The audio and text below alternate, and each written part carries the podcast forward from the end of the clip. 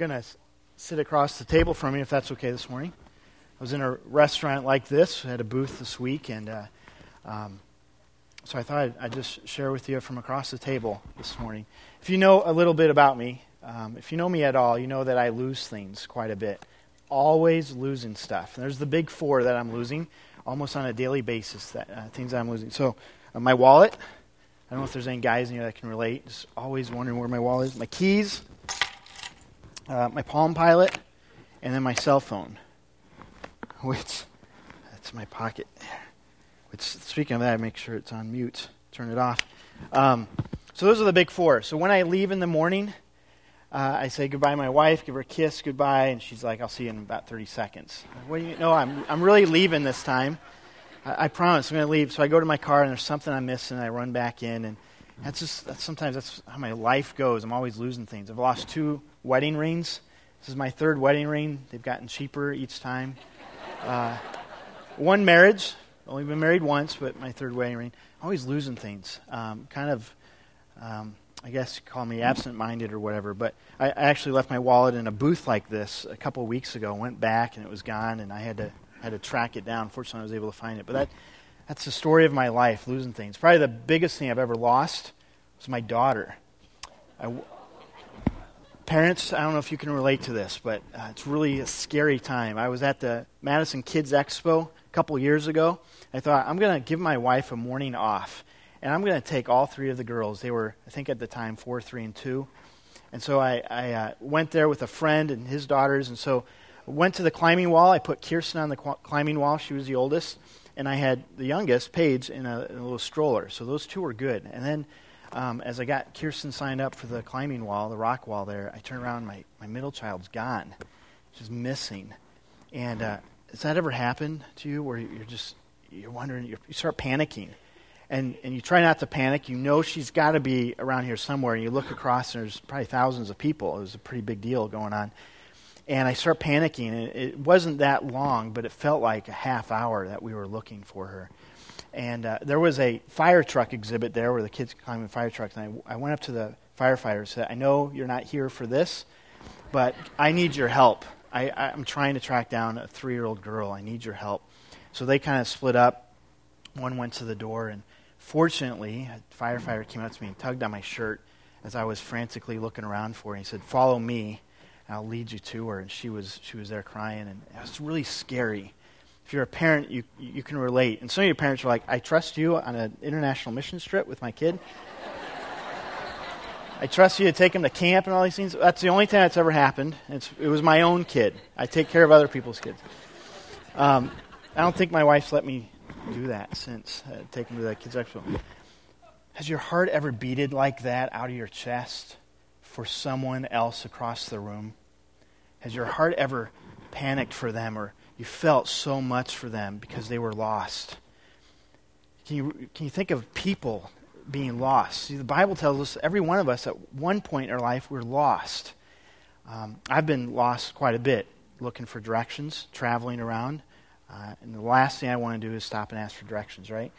Um, but Jesus talks about people being lost. In fact, there's this, this famous chapter in Luke 15 where Jesus shares several stories. He starts off with a guy with a lot of sheep. A shepherd's got a hundred sheep, and he loses one of them.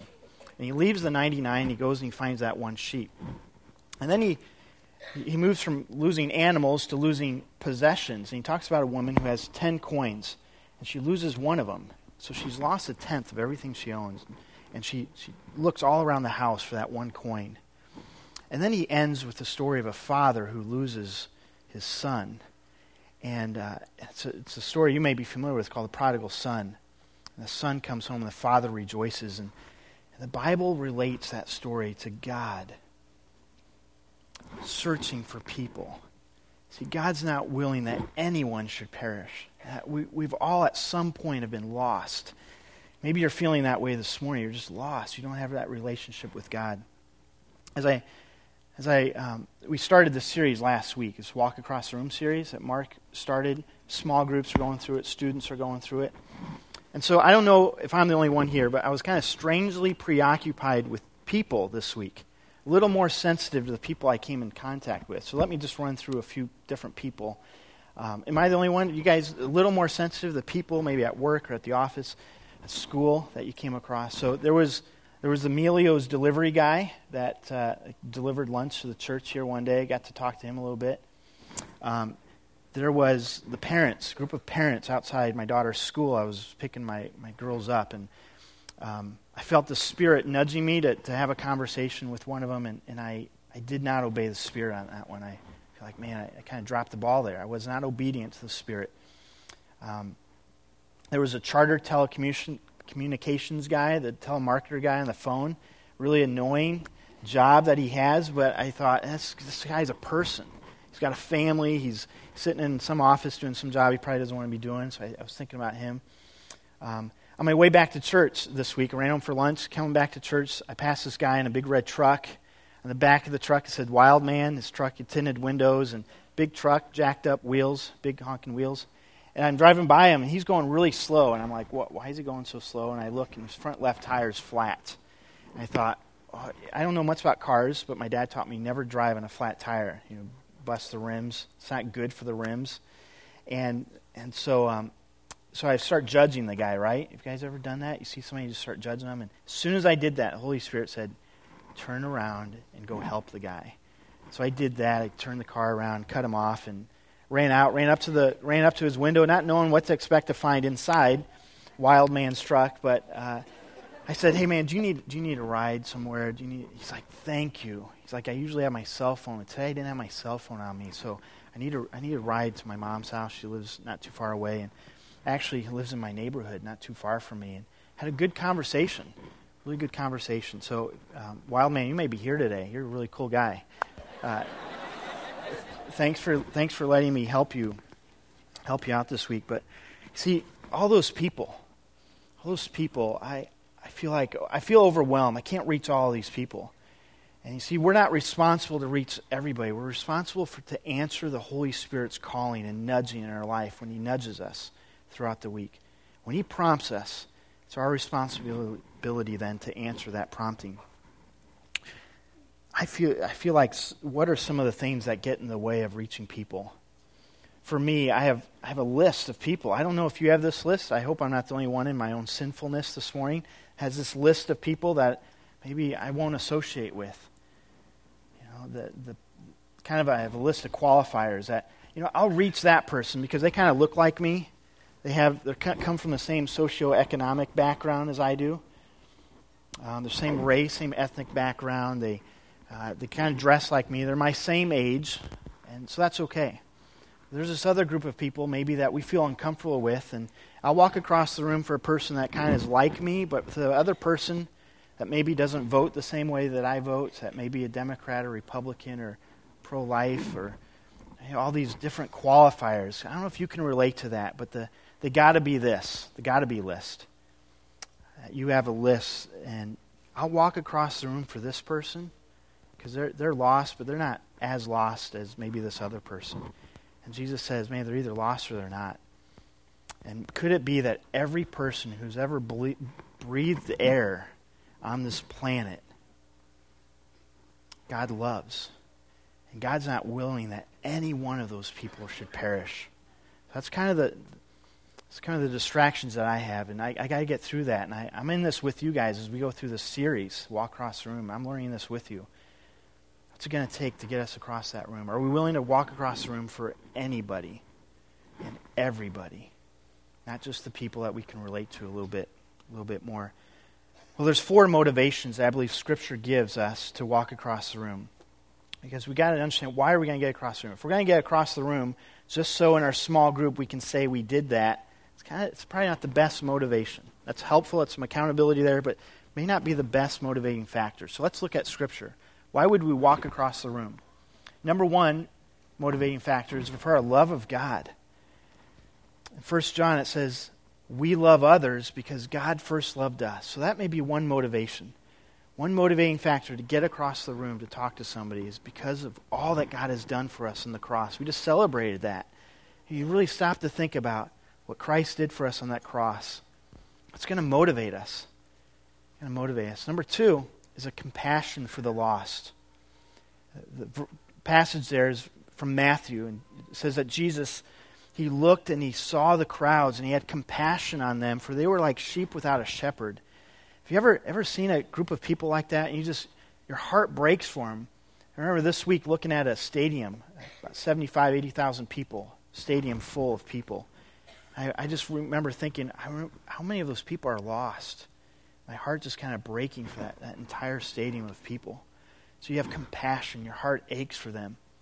The third is a fear or an excitement of Judgment Day. See, the Bible talks about one day we're all going to come face to face with Christ. What an exciting time that is for, for those who know Jesus. We had a member of our church who was actually in the service last week. Probably was planning to be here this weekend, go, going through this series with us. And, and she met Jesus face to face on Monday night. Barb Joppa passed away this week on Monday night. And the excitement that she had, she went from going through a series, Walk Across the Room, immediately in a split second, she's now in a series of running across heaven to meet Jesus. It's pretty exciting to think of what she's doing right now. But one day we're all going to meet Jesus. So may, there may be a friend of yours, a family member, and you think one day they're going to meet Jesus. And man, I, I, I fear for that. You don't know when that's going to happen. The fourth one that ties into that, which it would be easy to skip over this because it's not very PC, not very politically correct to mention this, but it's very biblical, and that's the urgency of hell. Uh, hell is a real place. There's a, a lot of things I don't know about hell, but I know one thing that's the absence of God. It's just you're going to spend eternity without God, and, and I just can't think of anything worse than that. Jude 23 says that we need to, to snatch people from the fire. And so, four motivating factors this morning that we, we can think through. Which one do you respond to the most? Which one would get you across the room? I think four, they're all biblical, they're all good, and some of us may, may tend to lean toward one or the other. Um, what's going to get us across that room? Motivating factors. Can't save everybody, right? Think of all the people you come in contact with throughout the week. You can't reach every one of them. I think it starts with little steps. Little steps to develop a relationship with someone. It's little steps. Don't, don't think in terms of, I got to go save my friend at work. Think, maybe take a little step to begin a relationship with that person. This, this little video clip illustrates what I'm talking about a little bit better.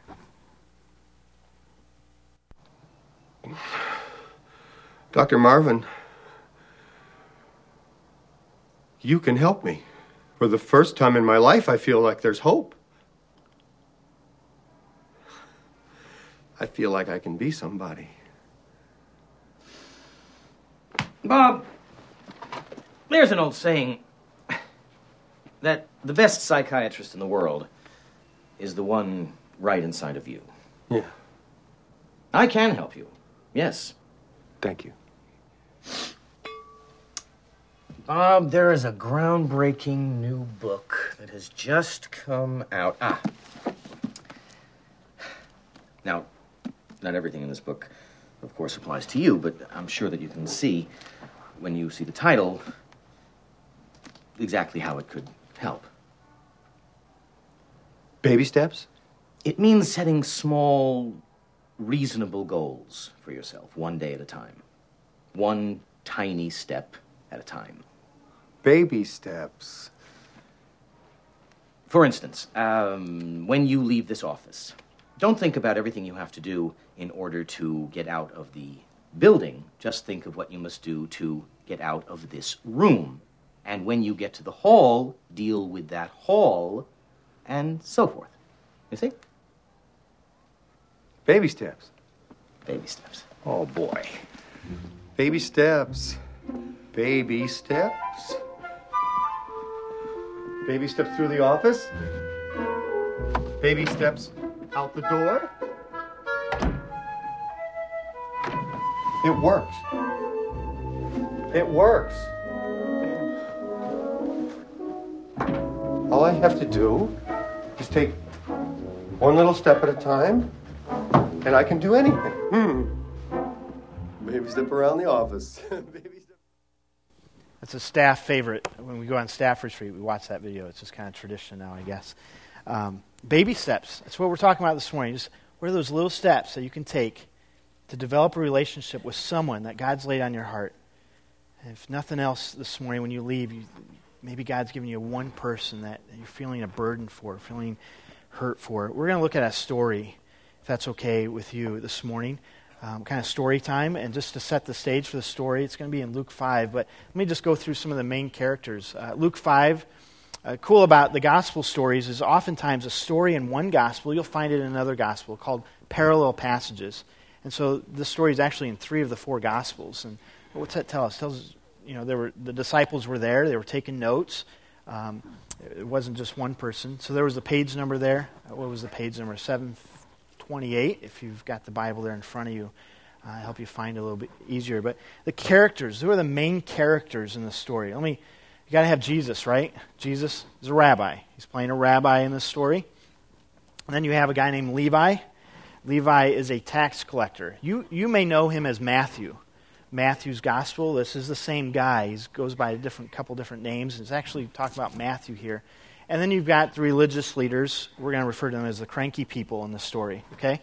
So the, the three main characters you got Jesus, you got Levi, and you got the religious leaders. And then you have a supporting cast of people who are kind of there and they're referred to. And so we just got to mention them. You got a large crowd, they're the sinners, large crowd of sinners. And then you have the disciples. They're kind of always there in the background, the clueless students. They're there, they want to they wanna learn, they're, they're kind of part of it, and uh, they're just kind of trying to figure things out by watching Jesus. So we're going to look at verse 1, Luke 5, verse 27. After this, Jesus went out and saw a tax collector by the name of Levi sitting at his tax booth. All right?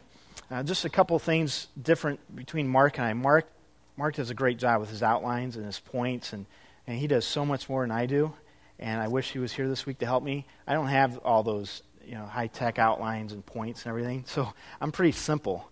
Uh, so, your little page of blank notes there, uh, I'm just going to say one word here. The first word I want to say is went. So just if you want to, if you're taking notes, it's not a lot to take this morning, but man, the first word is went. Really, really important. Let's not overlook this word. Jesus went. And he could have stayed at the temple. He could have spent three years at the temple and, and reached people that way. But you know, that's not very effective. So let's just take a note here. Jesus went. You have to go. You can't sit at church waiting for people to come to us. We got to get out of the church and we got to get out of our homes. And just a little challenge there for us. We, sometimes God blesses us by bringing us people to our ministries, um, to all the ministries we have at this building, but we got to get out. Jesus went. It's huge this morning. First observation. Uh, second, really profound thought here is he saw. So when we go, when we go out to our schools, when we go to our workplace, may you be observant to the people around you. I think a lot of times we walk by people, we drive by people, um, maybe on the sidewalk, we're out in our yard, and our neighbors work in their yard, and we just, we're not observant. We don't stop and look.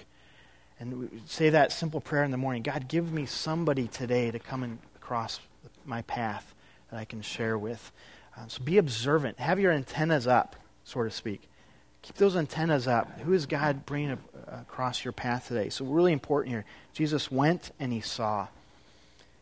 There's a video I want to share with you, and it comes from a ministry called Cadre Ministries. And this ministry will come into our church or a church, and we'll videotape the ministry, and they'll they'll kind of consult with us and show us some things that we need to work on. This particular video took place about 10 years ago in another church, another youth group. It was not framed. Uh, this was a video camera that came into the youth group and just kind of stood back in the corner and, and took video of what was going on in the youth group as we show this video, I'm just going to kind of talk over it. So here's, here's a video of a youth group. I want you to pay attention to all the different people that, that are at, all the students that are at this group. And camera kind of zeroes in on one student who comes into the room. Again, this is not planned. This is just, just a typical night at a youth group in another church. This kid kind of walks in. Everybody else is talking. Everybody's part of a group there. And this kind of guy's hands in his pocket, walking around really doesn't know where he's walking, does he? He's, he's just looking for some connection, looking for somebody to see him and approach him and make conversation with him. Walks back to where he just came from. You see adults, he just walked by an adult leader there.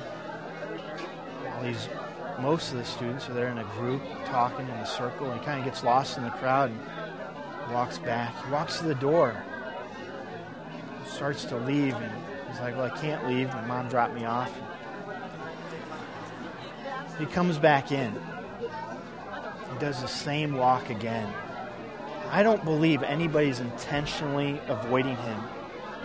Nobody's doing anything wrong here. They're, they're in their relationships. They're, they're connecting. It's what students want to do. But I don't know if you saw the guy waving. That was a youth pastor. They're sitting, having a conversation. Just walking. Just waiting for somebody to see him. Waiting for somebody to talk to him. There's a, couple, a leader there connecting with the student. That's a good thing. But what if, what if one person had their antenna up there and was looking for who, who's that person that's not connecting?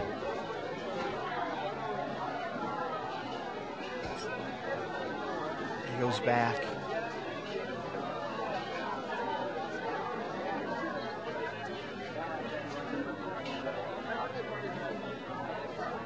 Have you ever been in a room like that where you've seen someone and you knew you needed to go up to them, you needed to walk across the room, but you didn't?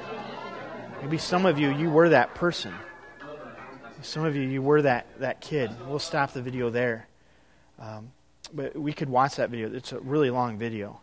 And th- they go into, they break actually into groups of, for prayer. They get into groups of four or five for prayer time. And, and guess what? He's alone and my heart breaks. I'm, I'm trying to hold it together here. Uh, I don't know if you can re- relate to that.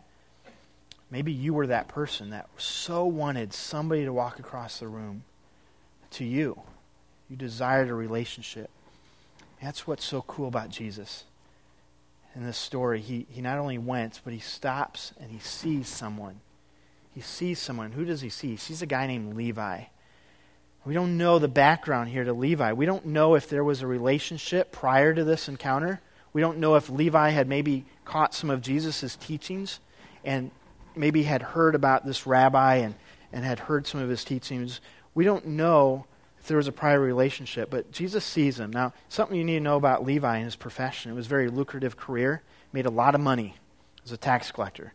But he was considered by his own people, by the, his fellow Jews, he was to, to be a traitor considered to be a defector from the nation of Israel. Why? Because he made money off of his, his, his people. He really worked for the Roman government. See, the Roman government auctioned off tax territories to the tax collectors. They would collect the money that was due the Roman government, but then they could add anything else that they wanted to add 20%, 30%. And so they were making money. They were very rich, they were wealthy, but, uh, but they weren't liked by their people. So they're kind of a social outcast in that sense. Nobody liked them. In fact, their testimony, they were not allowed to testify in a court of law because their testimony wouldn't hold up. They weren't even allowed to, to ever go on trial uh, or to, to, be a witness because they just had such a bad reputation. I, I wonder here if Jesus, if, uh, if maybe he had to pay his taxes, if he had to sit down, if he had a relationship with Levi. We don't know all the background, but we know that he says this. He says, Follow me. Jesus said to him, and Levi gets up, left everything, followed him wow, I don't know about you, but I, I kind of read that I'm like, okay, I know it's not that easy. I know he's God. I know Jesus is God here, 100% God. But two words, that's all it takes. Two words for somebody to get up and follow him. So let me give you a little background what's going on here. We hear that word. I, I go into a room of middle school students and I'm like, hey guys, follow me. Doesn't work. I'm just trying to, I'm just trying to get them to the next room. Or, you know, my own girls, follow me. Hey, we're, we're, going, we're going to the van. It doesn't work.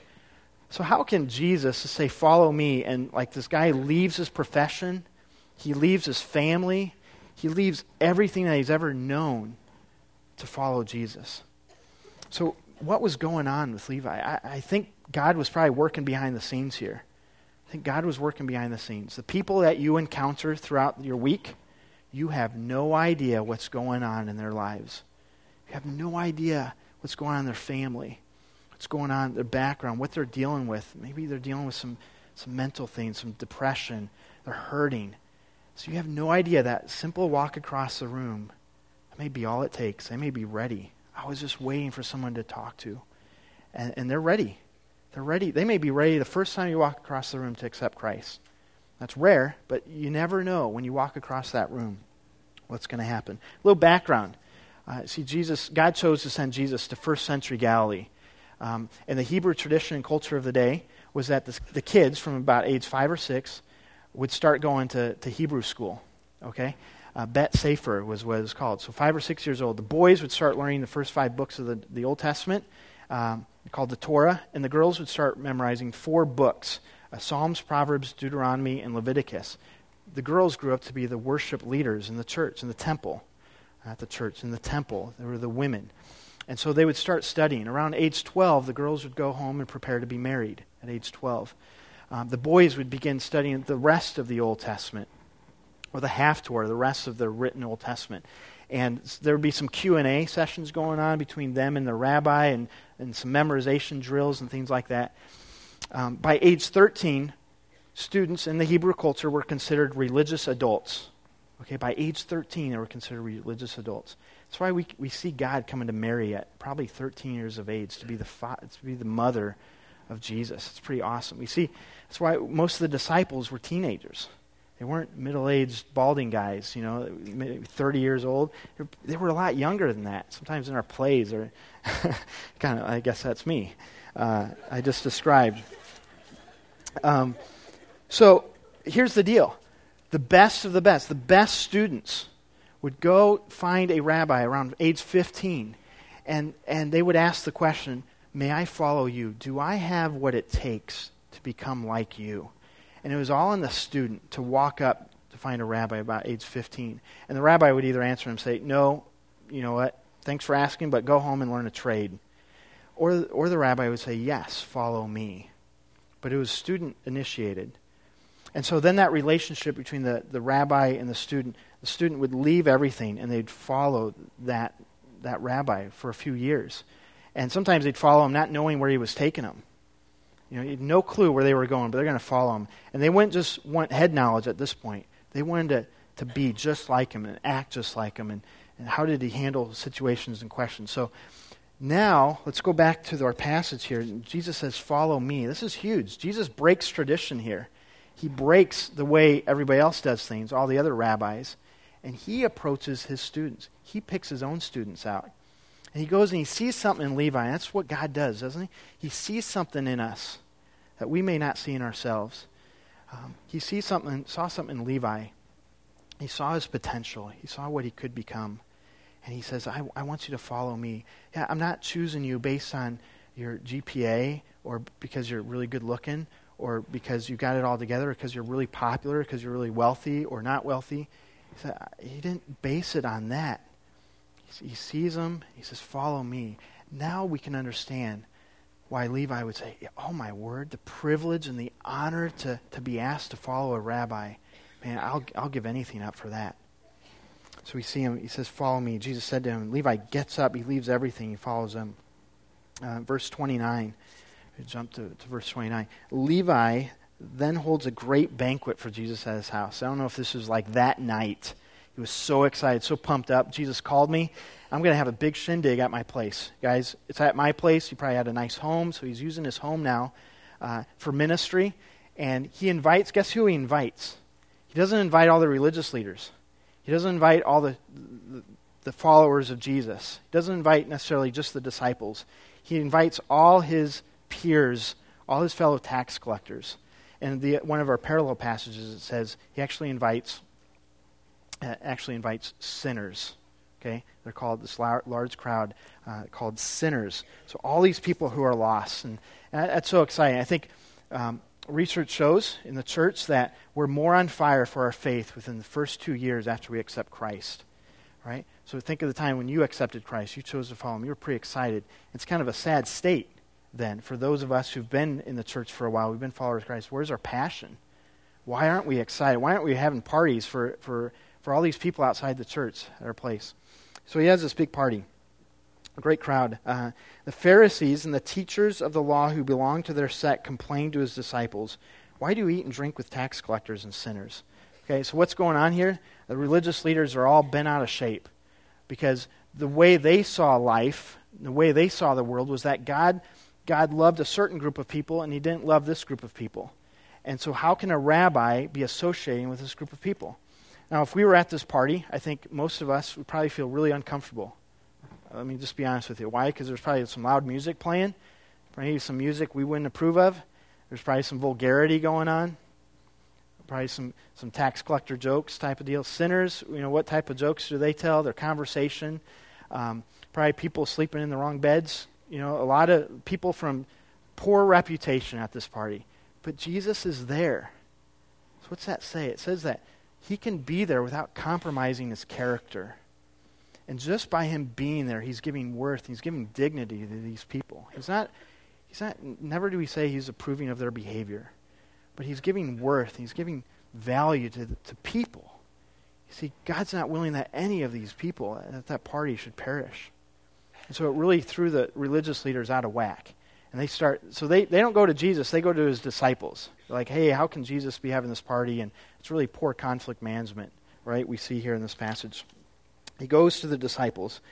Um, let me just share with you if you're going if you're gonna reach the lost, if you're going to take a step um, of faith across that room, be prepared for criticism. Be prepared for criticism. It may even come from the church. Oh, how, how could you be with those people? I've, I've had parents say to me, I, I can't send my, my son or my daughter to youth group because there, there's too many lost people there. And I'm like, there are? Great. I am so glad that they feel comfortable coming to our youth group. That's just great. Well, hey, Kyle, I, I don't know if you know this, but there's this kid that came to youth group tonight, and he, his jacket smells like smoke. You know, I just want you to know that. I'm not judging him. I'm like, great. That's great. Um, I'm not going to approve of, of, the behavior, but I am so glad that they feel welcome to come uh, to, to an environment where we're going to we're going to preach Jesus Christ to them. We're going to do everything we can to reach the lost. Um, but see, it's really hard to say, oh, they're not allowed. This is church. There's a certain dress. There's a certain behavior that that um, that needs to happen. Um, we come back to that list of qualifiers, right? That list, that certain group of people that we can't associate with. In fact, one time I was at a church. It was not Door Creek. Um, I was at another church where we had this great youth rally. Um, we had actually out on the lawn of the church, and had a couple hundred kids come, and decisions were made for Christ, and it was really exciting. Well, morning after, next morning after, um, I get called into the, the pastor's office, and, and there was the, actually the chairman of the deacon board there, and they sit me down. I'm like, they're just going to say, great job. Hey, way to go to that party. That was great. Things happened. And no joke, they said, you know, Kyle, you had this thing yesterday. I'm like, yeah. They said, um, you know, we just planted grass seed in the spring, and our lawn was just looking really good. And, and ba- because we had the band and the stage and we had a lot of kids out there, it killed the grass. And, uh, you know, you just can't be doing that. So that's just one little example of how so easy it would be for the church to say, you know what, um, you can't do that. When you associate, when you take, it's a risk. If you're going to reach somebody, it's going to, it takes, it's a risk. You're going to be put in some really awkward situations. Why? Because it's countercultural. When you share your faith, there's two worlds colliding. All right, so going, there's going to be some awkward moments. There's going to be some things that you feel really uncomfortable about, and that's okay. Why? Because light and dark are colliding. You have light versus darkness and colliding. And when you think about that, um, it puts it into perspective a little bit. Um, there's an example I just want to share with you of what we're talking about. Um, this example comes from a band, a secular band right now called Amber Pacific.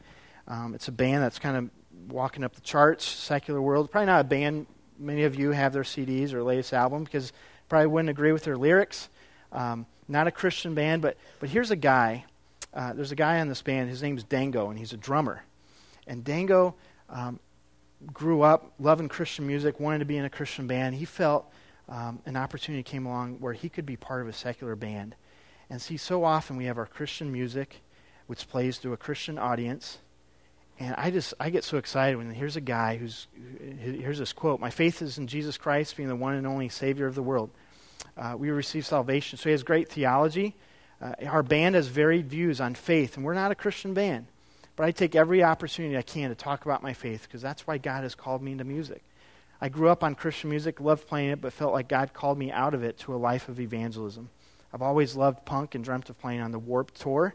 All right, he's now playing on the, his third Warped Tour, fourth, and he leads a Bible study with these guys. I'm so blessed to play with these amazing dudes.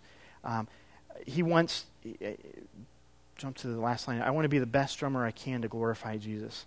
See, we need believers in these these environments. We need believers in Hollywood, in your work environment.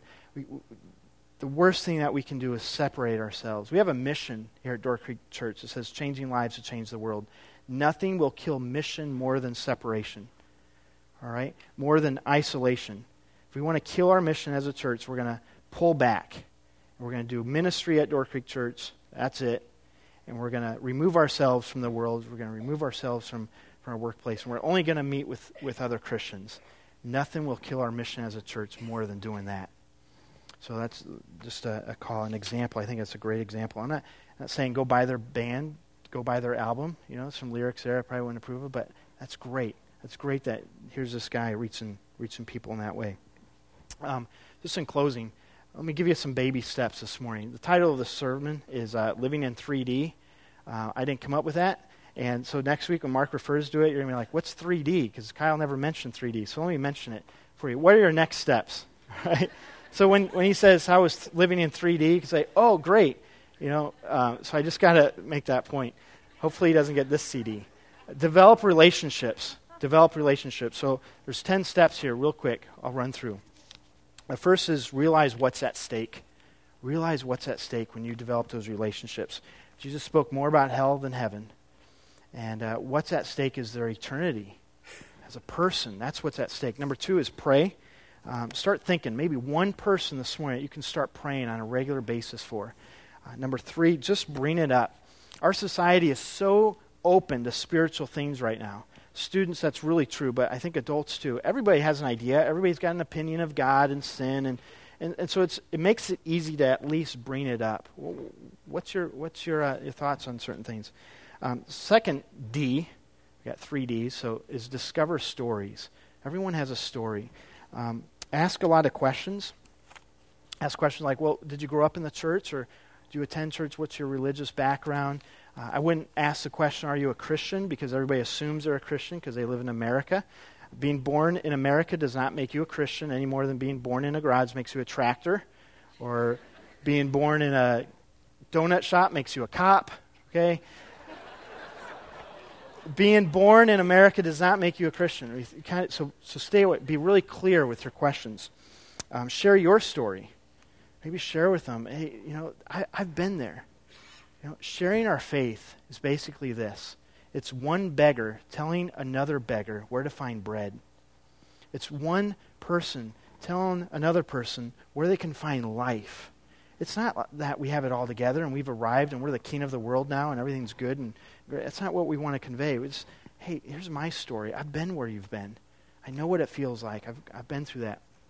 Uh, number, uh, this next D is discern the next steps. There's a lot of little baby steps you can take today. Actually, we have resources uh, in the back atrium there today that, you know, just different resources. Maybe peruse through those and see if there's something that could help you um, with your friend as you, as you try to reach them. But some of the next steps is know the gospel message.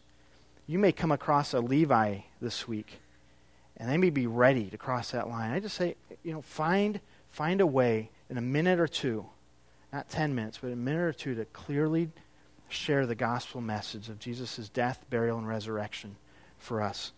Uh, be clear. You know, sometimes we talk about asking Jesus into our heart. It's not biblical. I thought growing up as a kid, you know, Jesus in my heart, is he like in the left ventricle? If I have a heart transplant, am I going to hell then? Or you know, I, I, didn't really understand. Ask Jesus in my heart. Well, that's not biblical. So be really clear with your questions. You know, have you put your faith in Christ? Have you crossed the line there? Um, be ready to ask the question. Be ready to ask that question. Are, are you prepared to ask Jesus and to uh, put your faith and trust in Him? Um, I believe that number nine there, I believe kind of heaven stops and hell stops, and they all they all wait for that answer because what's at stake is their eternity when, you, when you're trying to reach somebody. Uh, number 10, just lastly, don't give up. Some of you have been praying for a parent or a son or a daughter or a friend for 10, 15, 20 years. Don't give up. The one thing that we know is that God loves that person more than you do. As much as you want to reach them, so does God. God's not willing that any should perish. Don't ever give up. Don't ever give up. Keep praying for them. Keep praying for opportunities you can share your faith. Would you join me in prayer as we close this morning?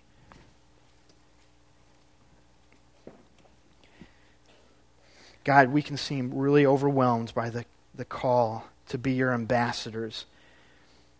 Uh, Jesus left this earth and he asked us to now represent him. And as we do that, we need courage, we need boldness, we need help. And sometimes, God, we, we just ask for forgiveness the times that we've messed up, the times that we weren't obedient to the Holy Spirit's prompting. So, God, as a church, we cry out to you this morning. We say, give us another chance this week. Give us an opportunity to, to reach someone, to walk across the room.